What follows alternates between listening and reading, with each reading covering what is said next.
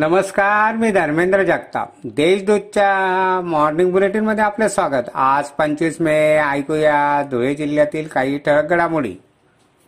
शासनाच्या विविध योजनांचा सर्वसामान्यांना लाभ द्या. शेतकऱ्यांना व सर्वसामान्य जनतेला अधिकारी व कर्मचाऱ्यांनी फिरवू नये. अन्यथा कठोर कारवाई करावी लागेल अशा सूचना आमदार अमरीशभाई पटेल यांनी दिल्या. शासन आपल्या दारी अभियान कार्यक्रमात ते बुधवारी बोलत होते.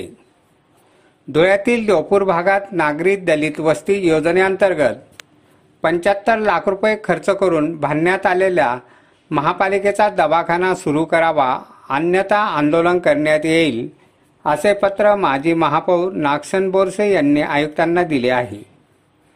मुंबई आग्रा महामार्गावर अवदान फाट्यानजीक भरधाव वेगाने धावणारी राज्य परिवहन महामंडळाची दोंडाईच्या नाशिक बस ट्रकवर पाठीमागून धडकली यात चार प्रवासी जखमी झाले.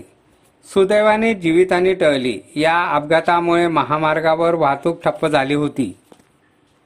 सोंगीर चिमठाणे रस्त्यावर सोंडले गावाच्या शिवारात कृषी विभागाच्या शासकीय वाहनाने समोरून येणाऱ्या दुचाकीला धडक दिल्याने झालेल्या अपघातात दोन जण जागीच झाले. रामकृष्ण वंजी पाटील आणि भूषण शांताराम शिंदे असे मैतांचे नाव आहे. साक्री बाजार समितीच्या सभापतीपदी बन्सीलाल बाविस्कर तर उपसभापतीपदी भानुदास गांगुर्डे यांची बिनविरोध निवड करण्यात आली. निवडीसाठी विशेष सभा घेण्यात आली होती. धुळ्याच्या तापमानाचा पारा बेचाळीस अंशावर स्थिरावला आहे.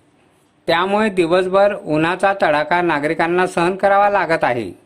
उन्हाच्या तडाख्यामुळे रस्त्यांवर शुकशुकाट दिसून येत आहे. अशा आहेत आजच्या टळक घडामोडी. सविस्तर बातम्यांसाठी वाचत राहा देशदूत आणि ताज्या बातम्यांसाठी भेट द्या.